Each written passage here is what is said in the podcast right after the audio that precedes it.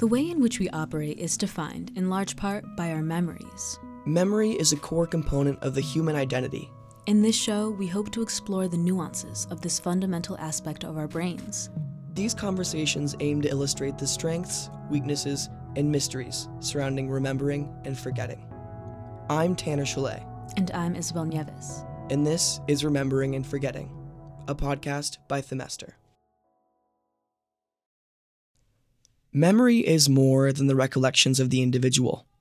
Monumental events are able to transcend one person's consciousness and become a harrowing fixture in the minds of an entire society. Less than a century ago, a cruel and unfeeling dictatorship led by Adolf Hitler resulted in the torture and murder of millions of European Jews, among other minorities. A tragedy such as this is able to define a people, a nation, and a world. It is because of the memory of the Holocaust and its survivors that we remain aware of where hatred can lead. I had a chance to speak with Mark Roseman, professor of history and Pat M. Glazer Chair of Jewish Studies at IU, in order to ask some of the questions that arise from a topic like this. How does one reconcile the memory of their fallen family, of their lost culture? How do we remember the pitfalls of a hateful empire like Nazi Germany in order to avoid them? How can someone find power in the most powerless of situations? And in an age rife with denial and skepticism, how can we bring the truth to light? When dealing with monumental events like the Holocaust, the biggest events are often the most easily remembered. Can you share a smaller, perhaps more personal memory of the Holocaust that has struck you through your research? Yes, and I think you're uh, onto something very important there because I think it's often the small details that bring the big thing alive. Uh, so I'll just give you one example. I talked to a survivor uh, who uh, remembered uh, that uh, her parents, who in the end didn't manage to get out of Germany but were hoping, hoping uh, that they would be able to get out of Germany alive to Sweden, sent their suits um, uh, along to Sweden because if they got out, then they'd have to uh, work there. And just the thought of these uh, thoughtful, thinking individuals planning for the best while fearing the, for the worst was for me enormously powerful because it instead of just thinking about people as nameless victims it uh, it brought them to life as as people who were thinking and planning and as long as they had any agency, we would say, uh, exercising that, that agency. And it's those small details, trivial though they obviously are, uh, that, uh, that I find so powerful. So, kind of how they were able to maintain hope in pretty much the most dire of circumstances, uh, that is really powerful. And especially considering that they didn't end up making it out, they were still able to have physical entities of hope.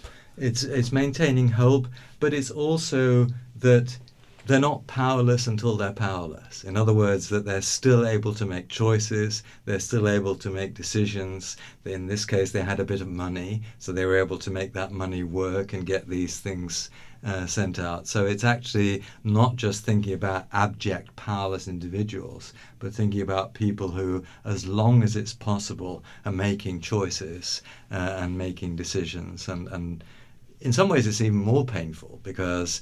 Uh, you you identify with the, with them more in the in the predicament, but it also humanizes them and and, and stops them being simply uh, nameless victims.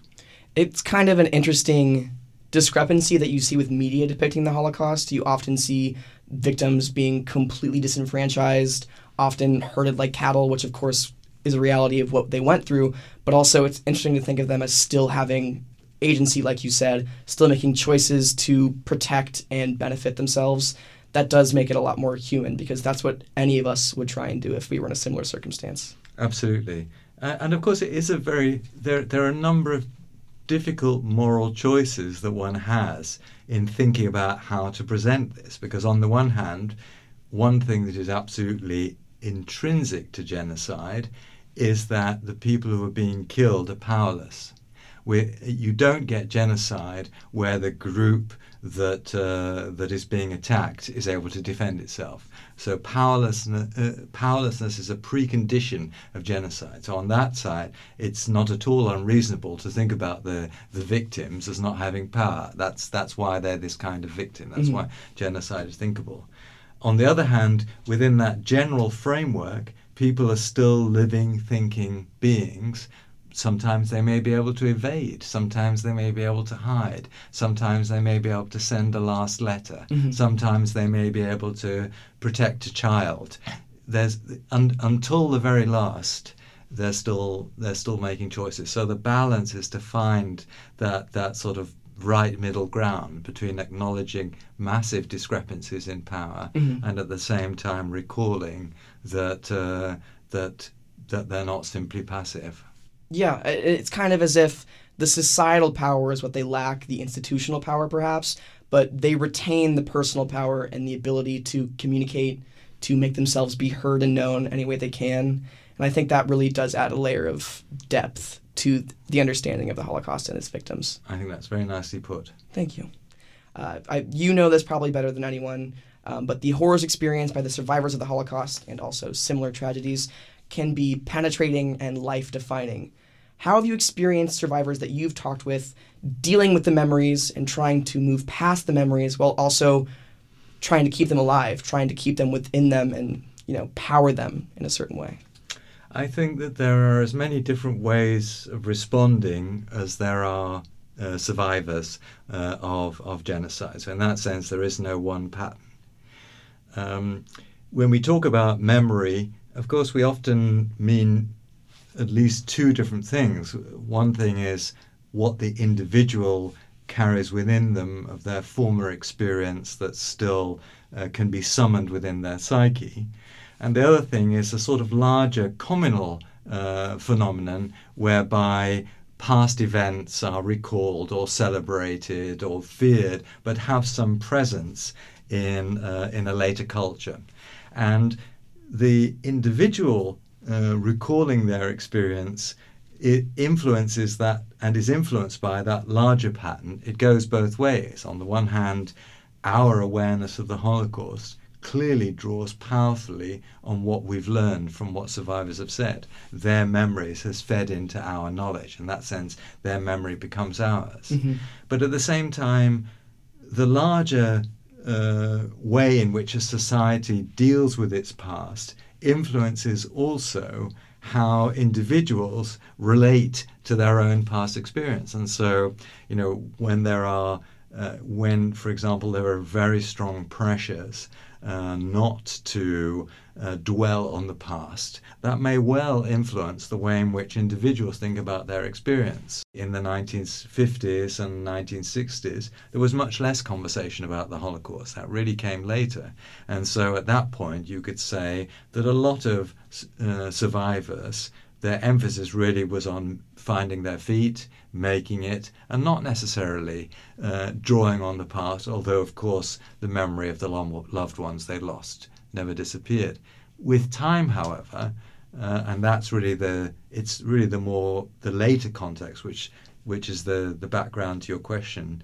It's become not only important for survivors themselves to hold on to that loss, but it's also become something that we've valued and, and whose significance we appreciate. And it becomes a way in which, in old age, survivors can communicate uh, with, with the wider world. So I think that's, you know, that's a very particular moment in relation to this very particular tragedy uh, that we're in. And of course, I think it's very important, and and it's also wonderful for people who've suffered so much to actually find now that they what they've gone through has been valorized, uh, and, and that people really want to to hear what it is that's that's that's happened to them. I do think that's really encouraging. Just today, actually, we happen to be sitting in the studio on the 75th anniversary of D-Day, which is an interesting coincidence. But um, I actually did see a uh, tweet from a survivor of the Holocaust who was celebrating the anniversary, who stated it was a monumental victory for the Allies, which led to her escape from the camp that she was at. Um, so it is interesting to think about survivors themselves being treated in the same way that veterans are, as people who led to the victory in the war as people who persevered. And I think it's fitting because, in much of the same way that veterans are, they had to deal with the trauma, the violence, and the loss that they have to as well.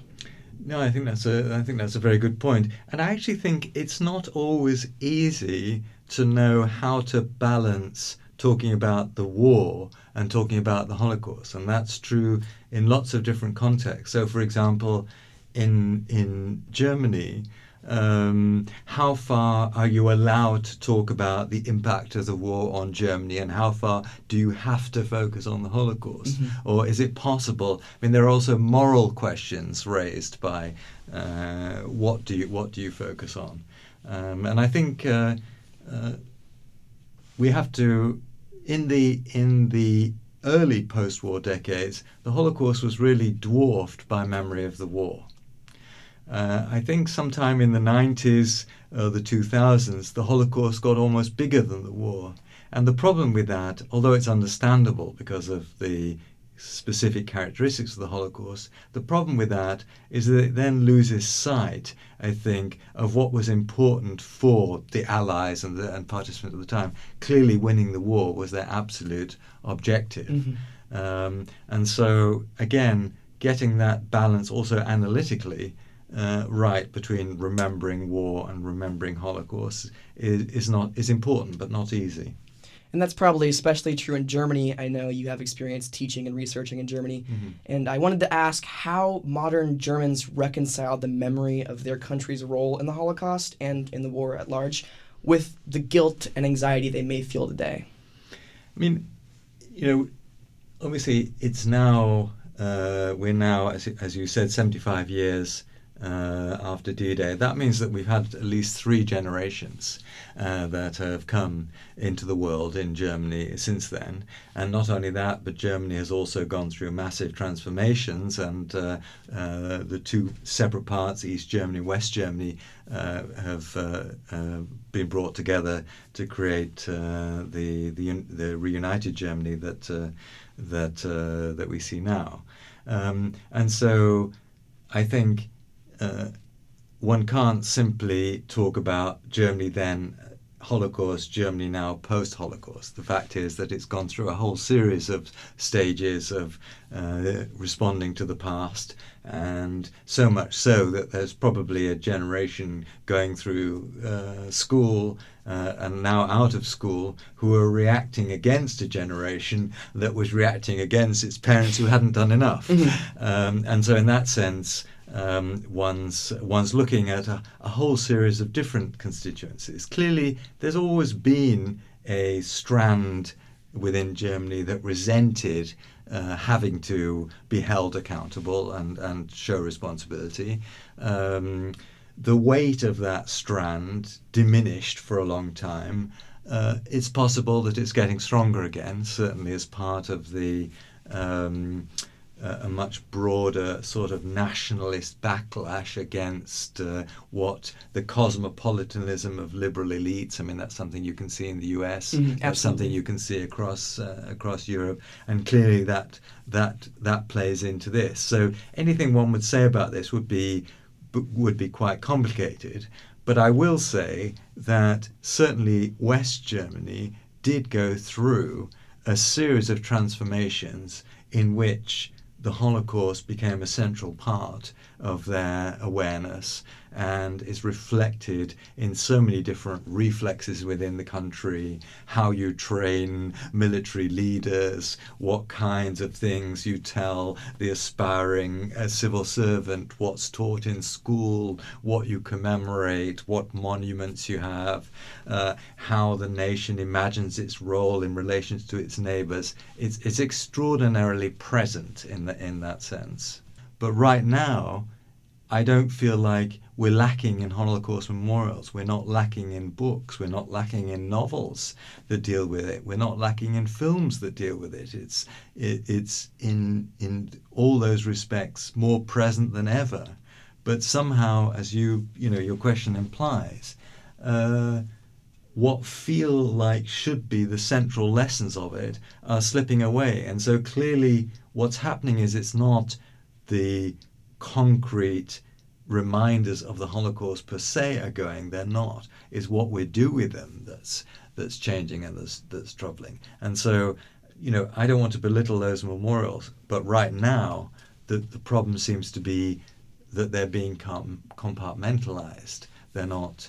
Uh, and the, the the lessons are not. And I say we won't all agree on the lessons. I don't want to prescribe what other people, what what conclusions other people uh, draw. But I but I do think that there are some there are some basics that many of us would uh, would agree on. Mm-hmm.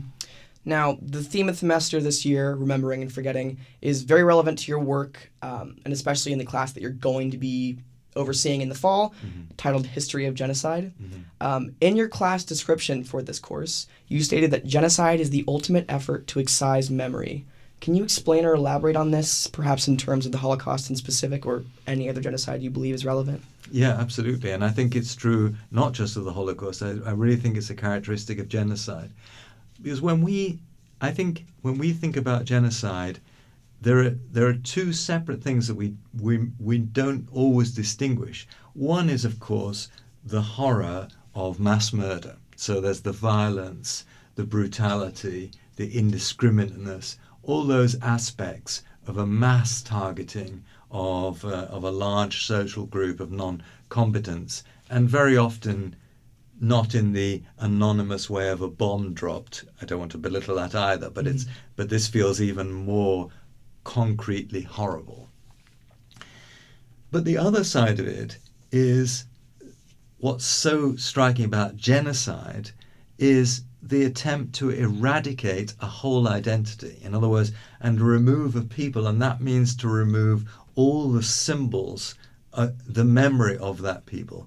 Uh, maybe you'll have a m- museum that commemorates the fact that they've gone, but really all the, the living symbols are being removed. And, what, and, and I think one of the things that's so hard to imagine what it's like for survivors of a genocide that's been very extensive is it's not just you've been through trauma, it's not just you've lost your loved ones, it's not just you were in total fear of your life.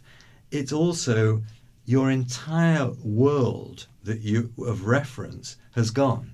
You know, so who are you going to speak to? What maybe even what language you're going to speak in? Mm-hmm. You know, for many Yiddish speakers who came out of the Holocaust, that whole Yiddish world they, that that that disappeared. Of course, it it fragments of it continued, and now it's it's had something of a revival. Nevertheless, I do think it's a remarkable thought that you, it's like, you know, a survivor from another planet, if you think about that. Uh, not only have they gone through the horrors of the destruction of the of the planet, but you know everything that their everything that their language re- refers to uh, is is no longer there, mm. and uh, and I and I think that's a sort of aspect of, of genocide that we often uh, lose sight of because we are understandably so caught up with the the horror of, of, of mass murder. And it's also simplistic to think about survivors as being lucky and fortunate to have gotten out, and of course they are. But also, when they do leave these situations, like you said, they're left in an alien world many times without anyone who can relate to them in a way that they're familiar with and without any concrete representation of the culture they were born in. So even though they survive, there's a much bigger and much more harrowing issue that they have to reconcile. I think you're absolutely right.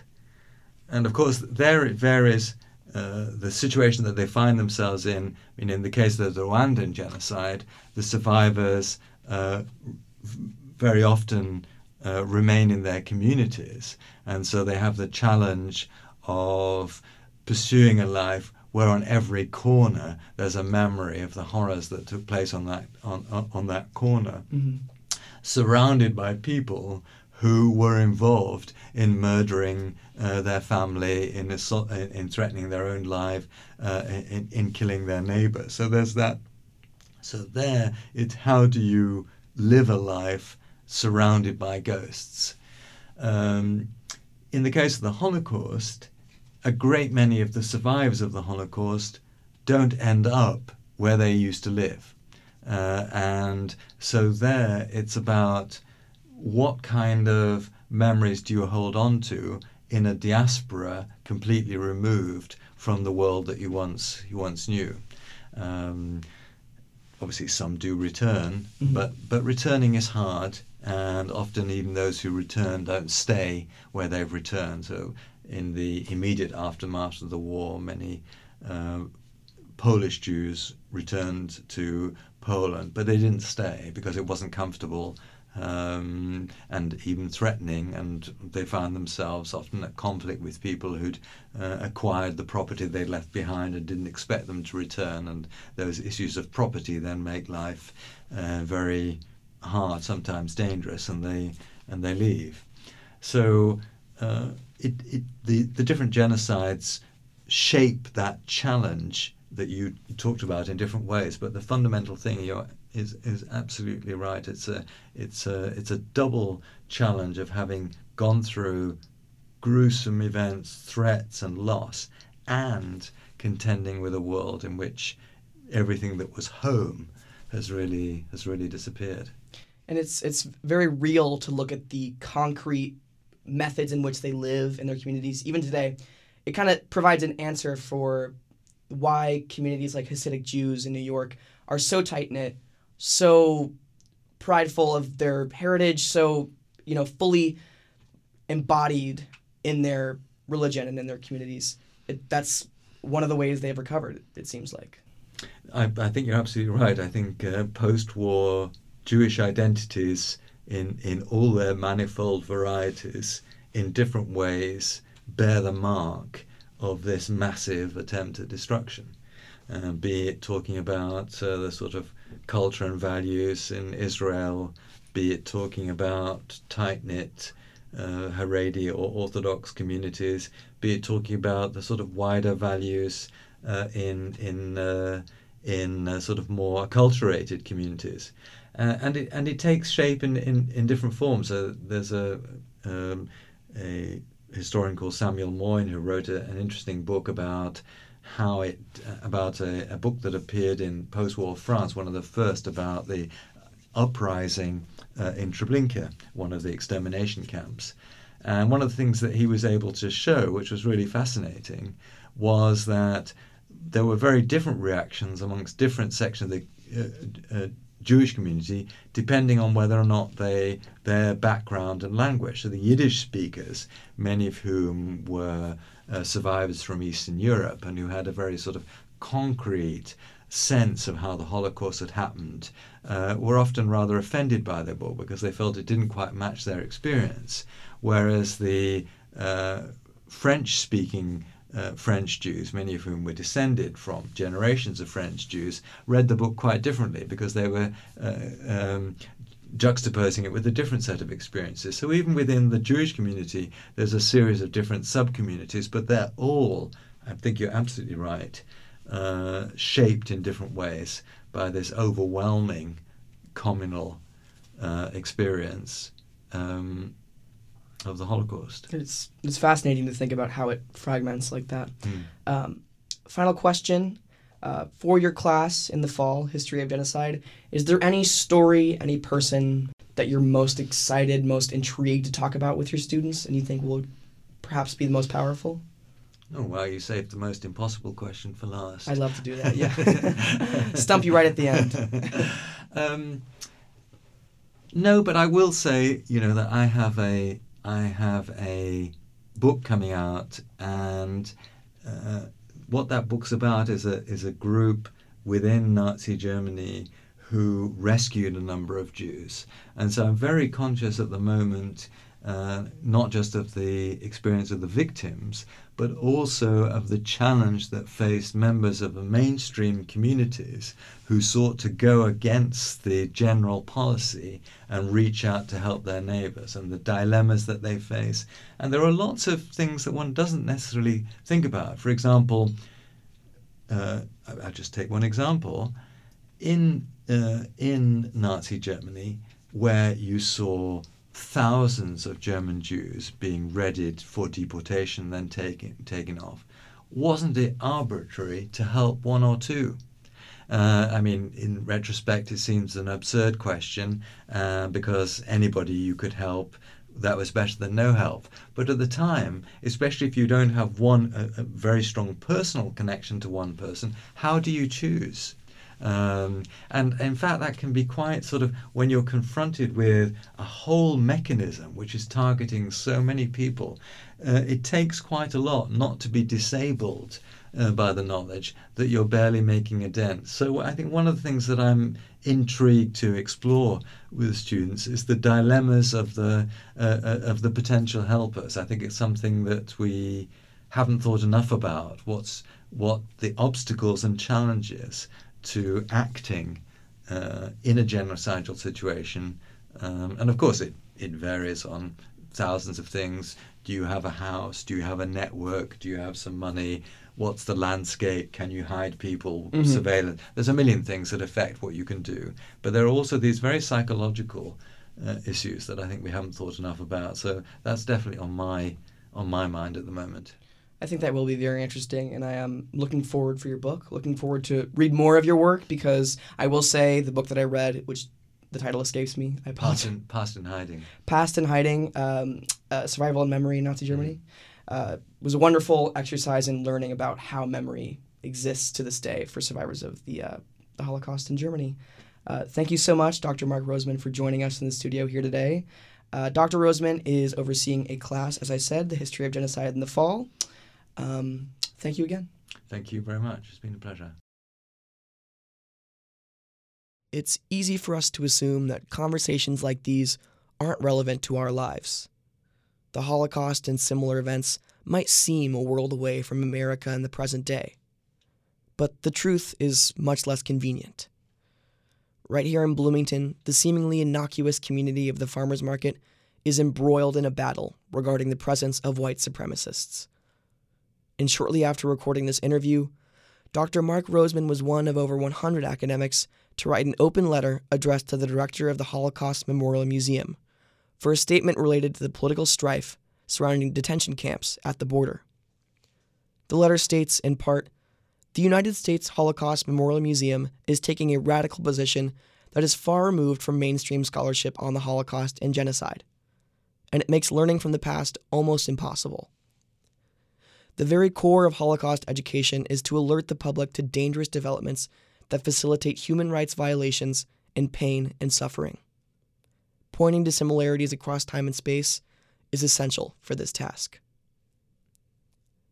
In times like these, the memories of the past are often closer than you'd like to believe.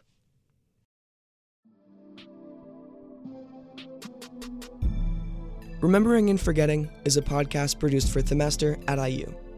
Special thanks to IU's College of Arts and Sciences, Tracy B., Ken Smith, and the Media School for today's episode. Music for this episode by Jack Brown. For more discussions on memory surrounding somatic dance, forms of commemoration, and more, check out the rest of Remembering and Forgetting. Thank you for listening.